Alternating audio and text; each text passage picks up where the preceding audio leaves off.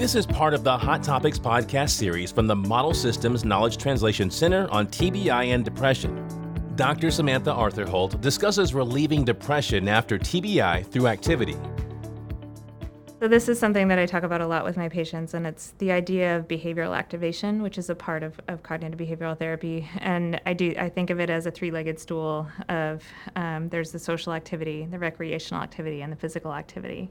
And you really do need to have elements of all of those um, to um, maximize your mood and to really uh, give yourself the best chance to have an improve an improvement in mood. There's a lot of great evidence that um, remaining active in all of those areas is really important to help um, with depression.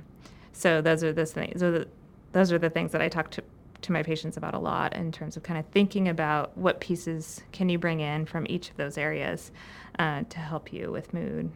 Sometimes it's as small as like starting with walking to the mailbox and back and then you know trying to figure out how we can build on that. Or um, with social activity they may not be feeling ready to really connect with a lot of friends or, or whatever but it might be something like you know calling one person um, and then you know trying to figure out how you can build on that. Because the tendency with depression is to really want to isolate and there's this lack of motivation that's inherent in um, in a lot of depressed individuals that is is really kind of hard to to manage and it's very cyclical thing. So people feel bad then they do less then they feel worse and it's kind of downward from there. And so it's really a matter of kind of pushing back against that and starting small if we need to to kind of try to think about okay what's one thing that you can do today to try to kind of help yourself climb out of this?